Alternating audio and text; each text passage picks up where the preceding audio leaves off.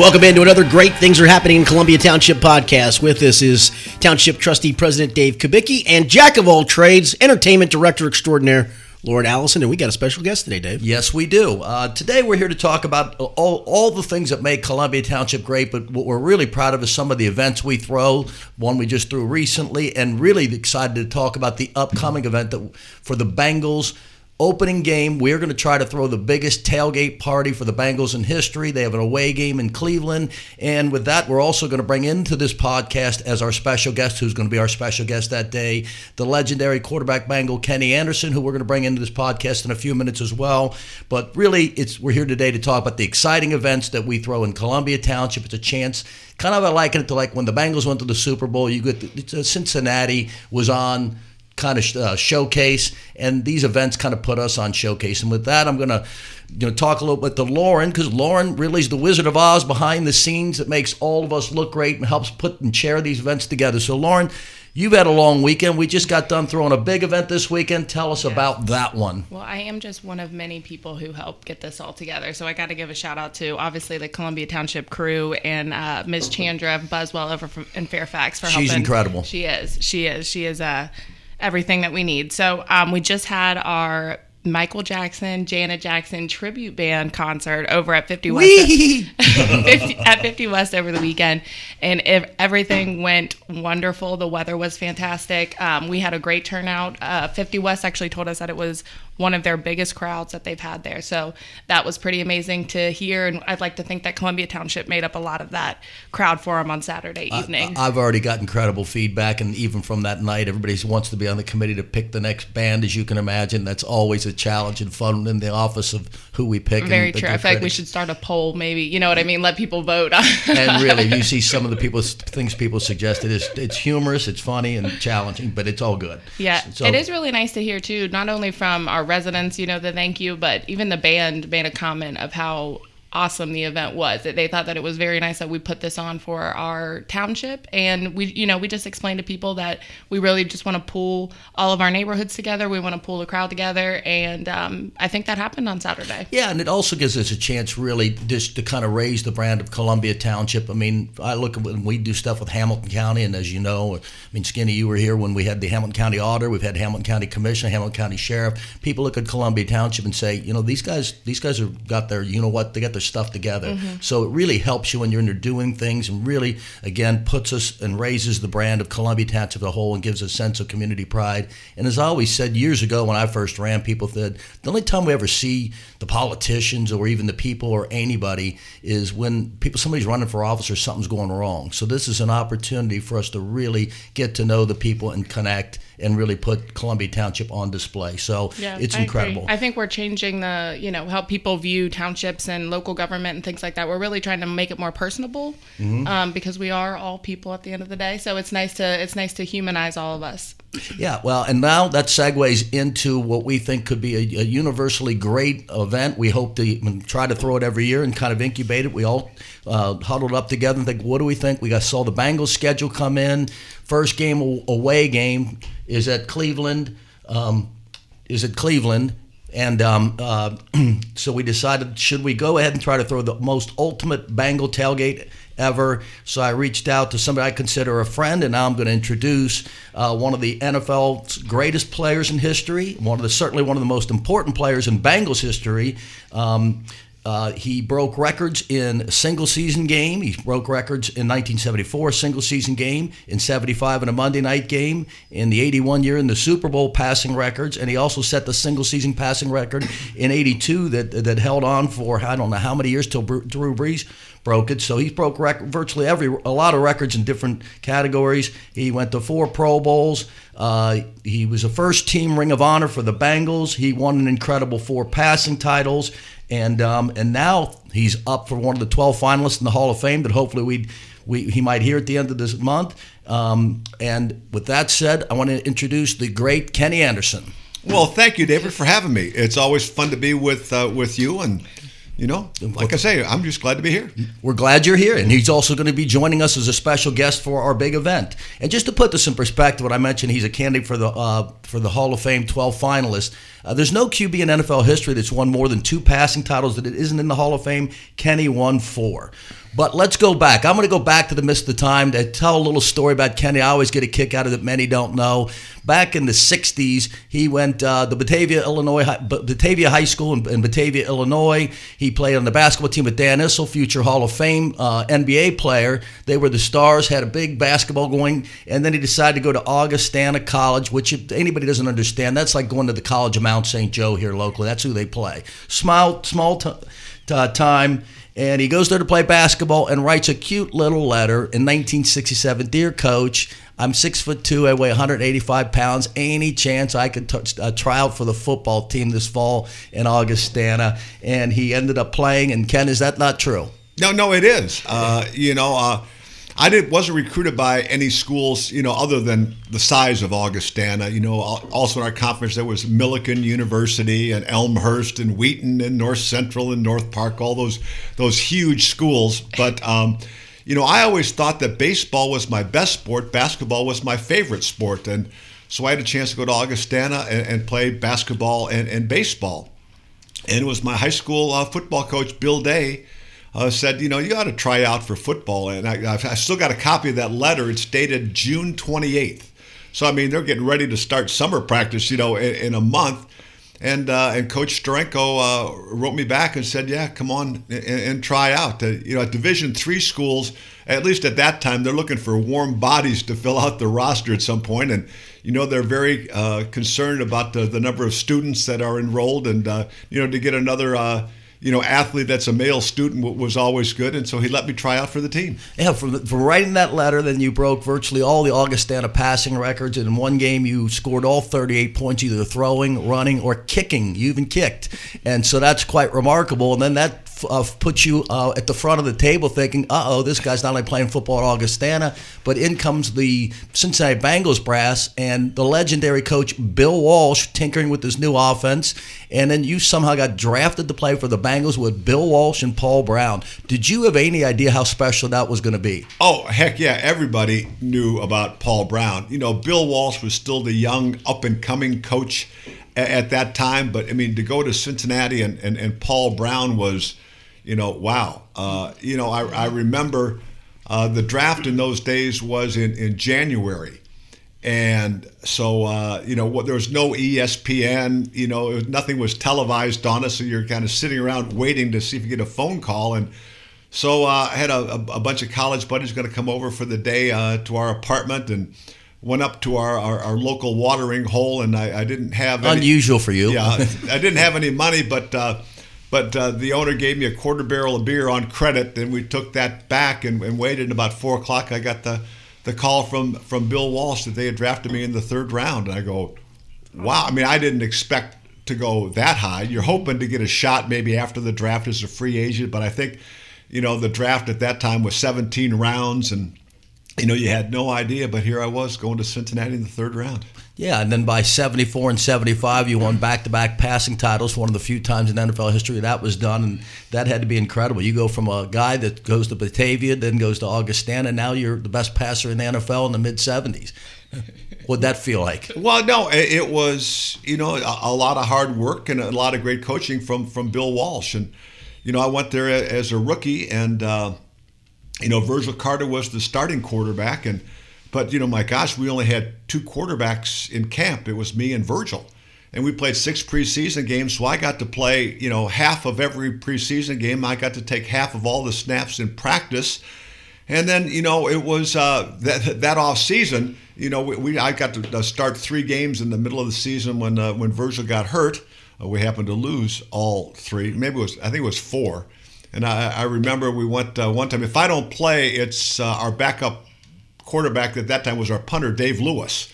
And uh, so we're playing out in uh, in Oakland against the, the Raiders. Isn't that amazing? The, the backup quarterback is your punter.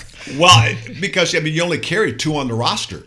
You know, we had no, you know, really no taxi squad quarterback or anything like that. So we're, we're out in Oakland playing, and that's the uh, going to be the third game in a row that I've started. And in the first quarter, I get hit in the hip by Ben Davidson, their defensive lineman with the old handlebar mustache, mm-hmm. and I'm laying on the ground, and I've never been in so much pain in my life. And we had a veteran tackle named Ernie Wright, he said, "Hey rookie," he pulled me up by the back of the pants. Get your butt back in the huddle. You're all we got. So I, I, I finished.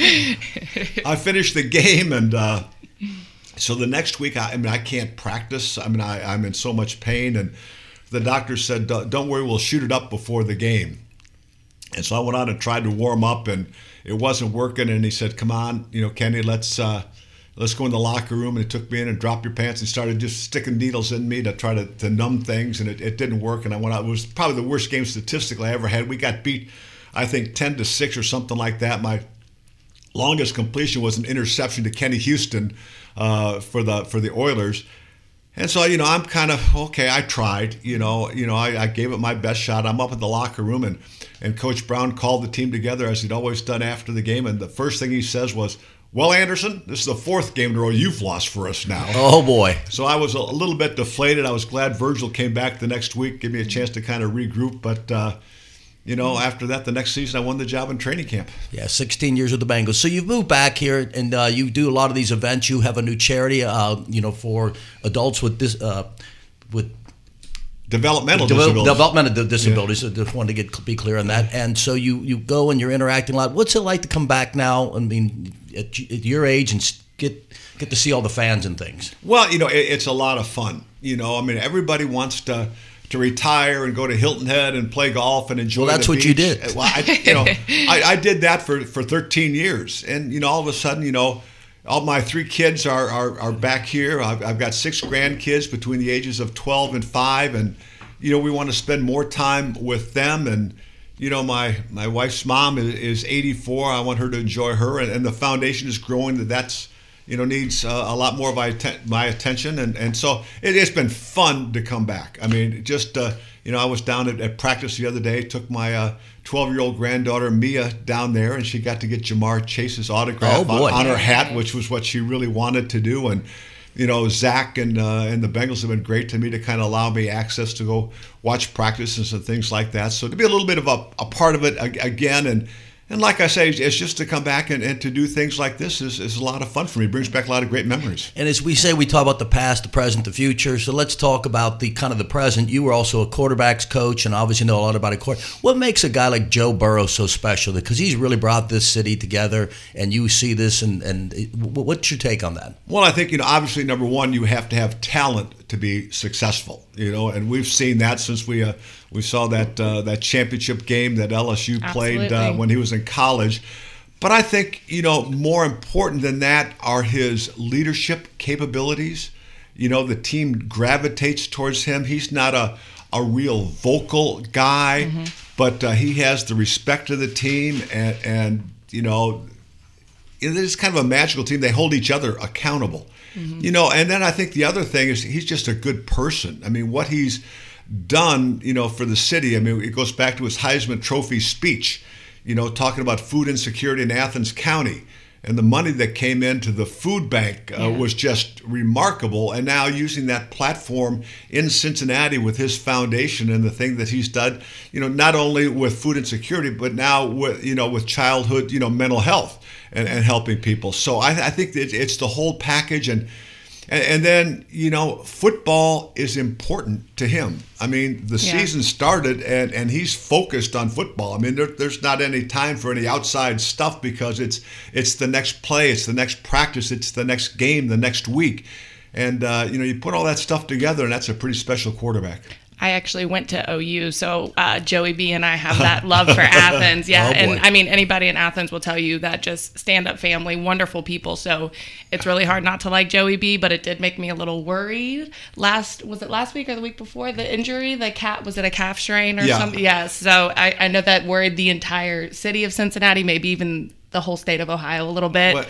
Um, but I hope that he can come back from that and be okay and be ready to rock and roll. Well, I think the only ones happy about that were uh, the people up in Cleveland and maybe Pittsburgh as, as see, well. Even Cleveland likes him a little bit. Him being from the middle of the state, you know what I mean? He's got fans up north, he's got fans down here. So it's, it's hard, like I said, it's hard not to like him. You know, it's, it's you know, one of those things that I think it could be a, a nagging thing with a, a calf strain. I think he's going to be fine to start the season. Mm-hmm. Uh, you know, and, and – I, I, felt bad for him because all the talk before training camp. Well, this is my first season healthy going into training camp. Right. You know, we had the COVID deal, then recovering from the knee, and last year the appendectomy, and mm-hmm. of course, you know, the first week of training camp. Now this happens, but on the bright side of it, he knows how to handle getting ready for a season, not practicing Absolutely. as much in training camp. So uh, he'll figure it out. One of the funniest things, too, I think about the city of Cincinnati is anytime there's a Joey B injury, people are ready to donate theirs. You know what I mean? I saw this thing. It's like, please stop donating, wanting to donate your calves or your appendix. He's okay. He yeah. will be okay. Yeah. okay. Uh, and this, we're going to come back here again. We're going to take a quick break in the second half. We're going to talk again about our upcoming event. We're going to bring in the voice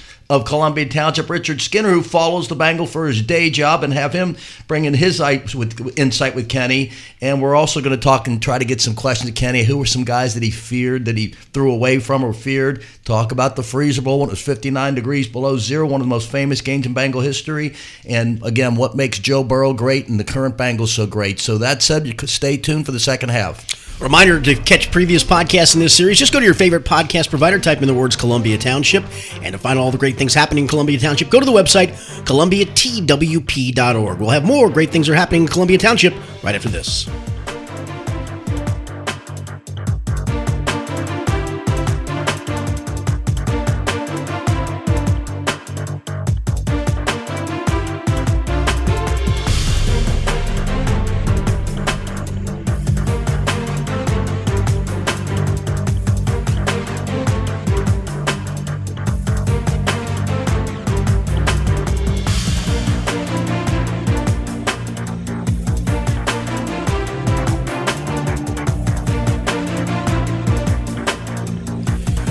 Back into Great Things Are Happening in Columbia Township. Got a great second segment coming up. Dave, take it away. Yeah, uh, again, we are we were talking about why we throw these great, great events, and we got Lauren Allison who kind of spearheads and chairs them on behalf of our community. And what we're trying to do now is do throw the ultimate Bengal, hopefully become an annual event for the kickoff of the Bengal season, and that's if the Bengals remain staying great. But we're talking about our upcoming Bengal event. Mm-hmm. I can't even remember the date of it, but you go ahead, Lauren. Tell us about the event, the time, the place, what's going to happen, what's going to make it great. Alrighty, so we're going to try and get this name to stick. It's the Bengals Bash, is what we're calling it. Okay. It's going to be on September 10th on Murray Avenue. Um, it's kind of similar. We're going to close down the street.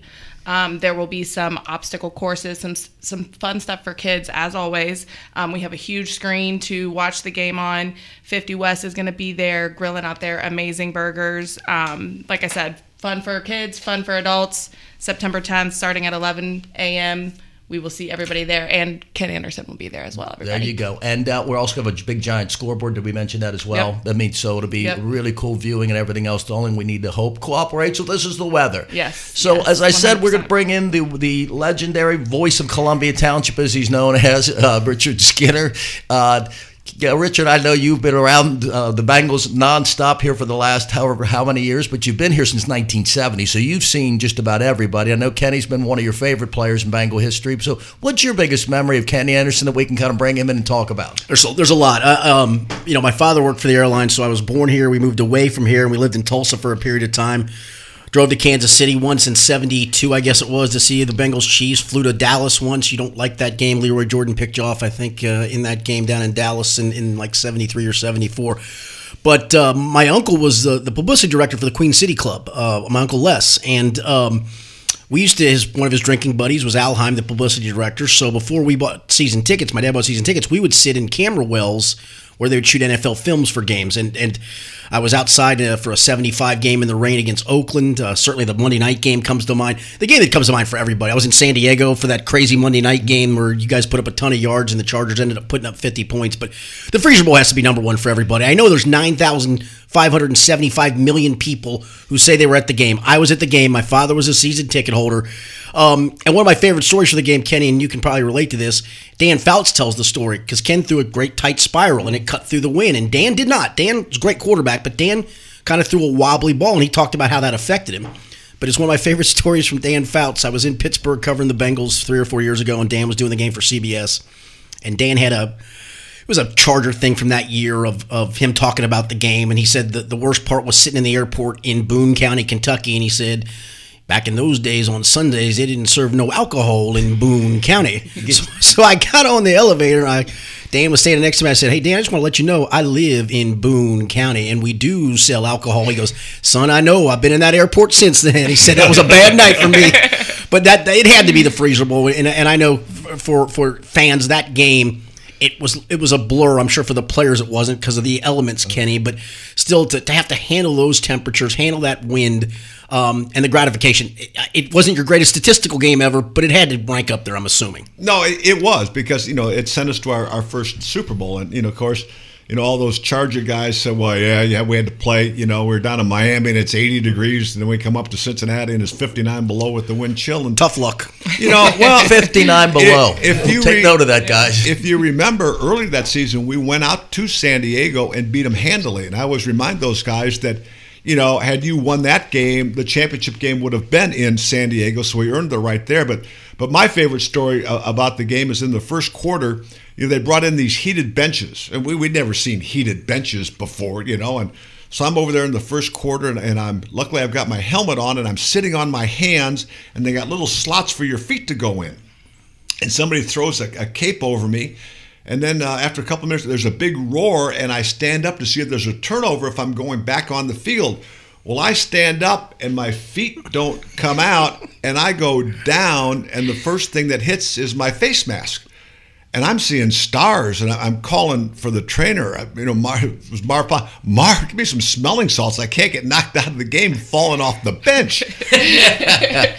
in in today's world, of course, nobody caught it on camera. There were no cell phones in back day those days, and they didn't have as many TV cameras. But you know, in today's world, someone would have caught oh, it on sure. camera. You, would have been a meme, is what well, we well yeah, you know. But then all of a sudden, you know, then the doctor comes over. I have to go into concussion protocol, exactly.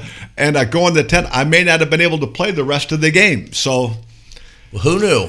Yeah. Who knew? So, uh, Ken, if we go look and you see Joe Burrow and we see any quarterback in the NFL, not many guys know what that's like. So, when you go back and, and you or you go get ready to go up the line of scrimmage, are there guys you looked at that you feared through away from, or guys that you saw that were on the defensive line you thought, uh oh? No, not not during the game. I mean, you account for those guys.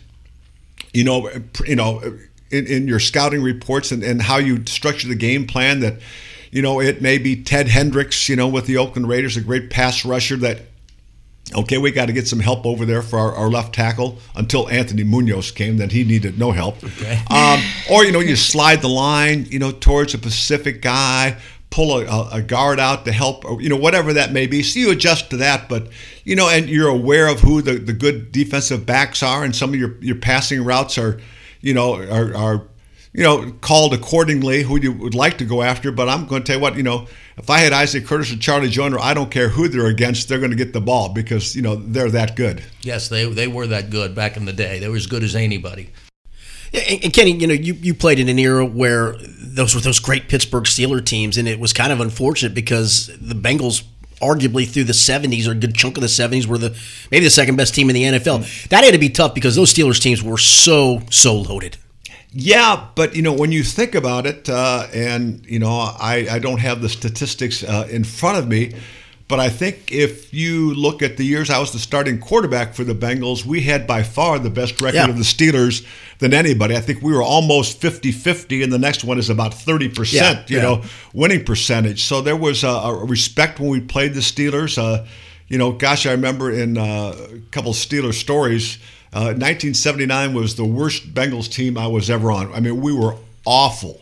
Uh, we started off 0 7. The Steelers are 7 0 on their way to another Super Bowl. They come to Cincinnati. We, I think we beat them 34 to 10.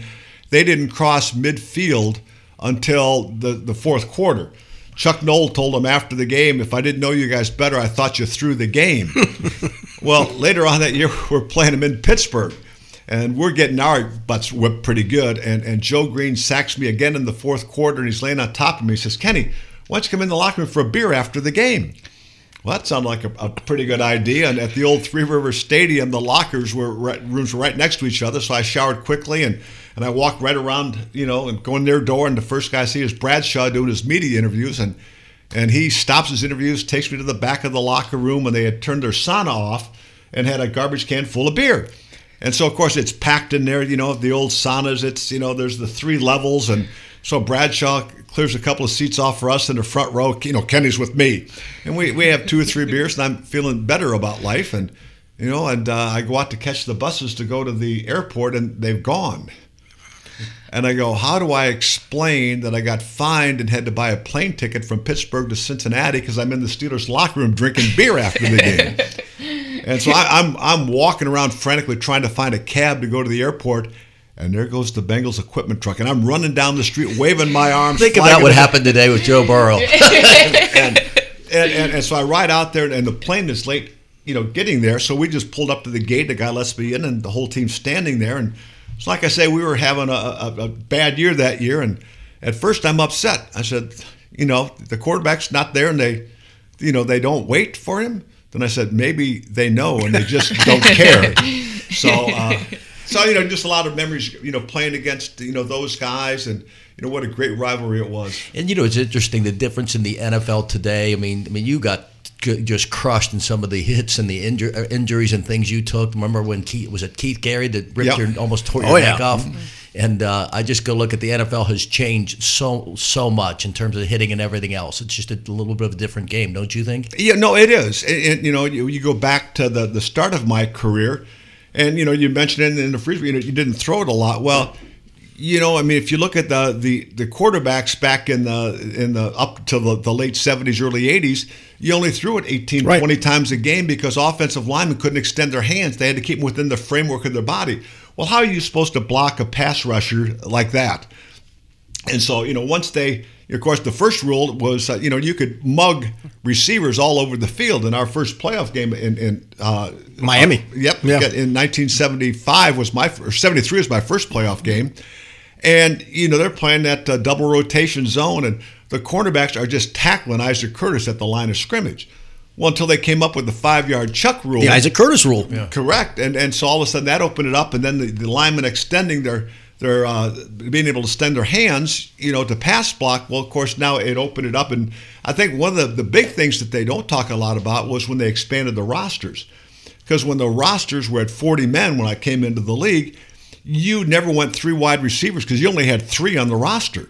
So every down was, you know, basically a tight end, two receivers, and two running backs. Once they expanded the roster, you had extra bodies. So the first one was the Redskins, took out their middle linebacker, put an extra defensive back in. So now the offense countered by taking, you know, a, tight end out, putting an extra wide receiver in, or a running back, whatever it may be. So all of a sudden now you had the bodies to go ahead and expand the offense and open it up. And my gosh, it would be fun to be playing in the NFL today. I'll the way it's structured. I'll, I'll bet. So, and, and back in the day, those days, the starting quarterback would eventually become the backing quarterback. You, you when uh, Boomer took the starting job, you hung around where his backup. And you I always enjoy the story you talk about the '85 Bears when Sam Wyche decided he thought it was time for you to go in. it was a funny story. Well, we're getting killed by the Bears. Of course, they went on to know, Boomer's that- in. Yeah, and, and and Boomer's getting hit a lot, and you know, and so Sam says, uh, "Hey, listen, I want you to in and play the fourth quarter." I go, "Why?" he said, "Well, you know, you, you haven't taken any snaps in a game in a while. We were still in the playoff. I'm hunt." good, man. I'm good. I said, Yeah. "Hey, I'll set it Sam. I've been taking snaps for 14 years. You know, no, no, no, go ahead." And, and so I go in, and McMichael and Dent and Singletary, all those guys, Kenny, throw some more passes. We need more sacks. And I go, "Oh, this does not sound good." So uh, I, I look over and they, they signal in a pass, and I'm thinking, oh, off tackle to the right's a much better call. So we go off tackle right for a couple yards, and then they signal in a pass on second down, and well, I'm thinking toss sweep to the left is a pretty good call. Now Sounds good to me. Third down and six, they send in a pass. Ah, they're set up for a draw. we run a draw, we punt, and, and Sam come off. I said, Sam, we're, we're signaling in passes. Why why aren't you running them? And I said, Sam, Boomer's over there pouting on the sidelines. I said, you got the third string quarterback doing the signals. He has no idea what they are. I'm just calling play. I think I, I, I think I threw one pass that day, but they were not going to sack me. You know what that's called? That's a veteran move right there. Yeah. man. That's what Definitely that is. leg- That's a legendary veteran move. See, these are the stories you're going to get when you come to our event. Now, Lord, remind us again when. September 10th, starting at 11 a.m. September 10th, 11 a.m. We got the legendary Kenny Anderson. We got Lauren Allison. We got mm-hmm. scoreboards. And again, let, get us excited. We've got a huge scoreboard. We're getting it all all the way in from Columbus. They're driving down with it that that morning, and then we're also going to have 50 West there making their wonderful burgers. We've got um, inflatables and things like that for kids to have fun on as well. We're really just trying to get that game game time feel tailgate type uh, type feel on Murray Avenue. Well, no, what, can I interrupt you here? Yes, absolutely. Now, I heard you say 50 West is going to be there cooking burgers. Correct. Might there be an adult beverage or two? You might be able to find one or two. oh, yeah, that's why. Yeah, if yeah, if there's not, I'm not coming. and Ken, and Ken, tell us a little bit about your foundation again, and, and, and you got kind of upcoming with your thing since we have you here, and we're thankful that you were able to join us in this podcast. Well, well, thank you very much for having me. But no, uh, the Ken Anderson Alliance is uh, working to create live, work, and engage opportunities for adults with developmental disabilities. And you know, right now our facility uh, on uh, on Plainfield Road in uh, uh, you know up right in- across from MVP. Yeah, right up in, in Silverton. I mean, we're, we're putting our adult daycare and our, our music therapy. That's one of Lauren's favorite places, MVP. well, well Call but, me but, out. but like I say, but in the morning and early afternoon, stop over there to our coffee shop, Just Brew, uh, where we, you know we got uh, great coffee going Mm-hmm. I'm on. always over down there. for some coffee, so you might see so me over no, there. That's that's a, a great place, and you know we do our engage outings in the evening, uh, going out into the community in groups of six to eight, whether it be to putt putt. They, they took them to the the Reds Yankees game. I said, I, why didn't I go on that one? um, no, so but we're servicing about 400 adults a month with uh, our pro different programs. You know, and ultimately we want to provide housing for those adults and you know, which is always a hard thing to do. But uh, the Bengals center, Ted Karras, is, is doing something similar in Indianapolis. So he has uh, agreed to kind of help us out and work uh, towards that aspect of getting housing in Cincinnati. So it's great for me to be able to partner with a current Bengal uh, with the same mission. Well, thank you for joining us for the podcast. And again, we're really looking forward. And for everybody out there, there's no more gracious guest to go walk around and mingle with the public than Kenny Anderson. He's a great, great guy, knows a lot of history, knows the current Bengals. So thank you. A reminder to listen to previous podcasts in this series, including individual podcasts on all the great communities that make up Columbia Township. Just type in the words Columbia Township at your favorite podcast provider, and be sure to head to the website, columbiatwp.org, to keep up to date on all the great things happening in Columbia Township. Thanks for being with us. We'll be back with more great things are happening in Columbia Township.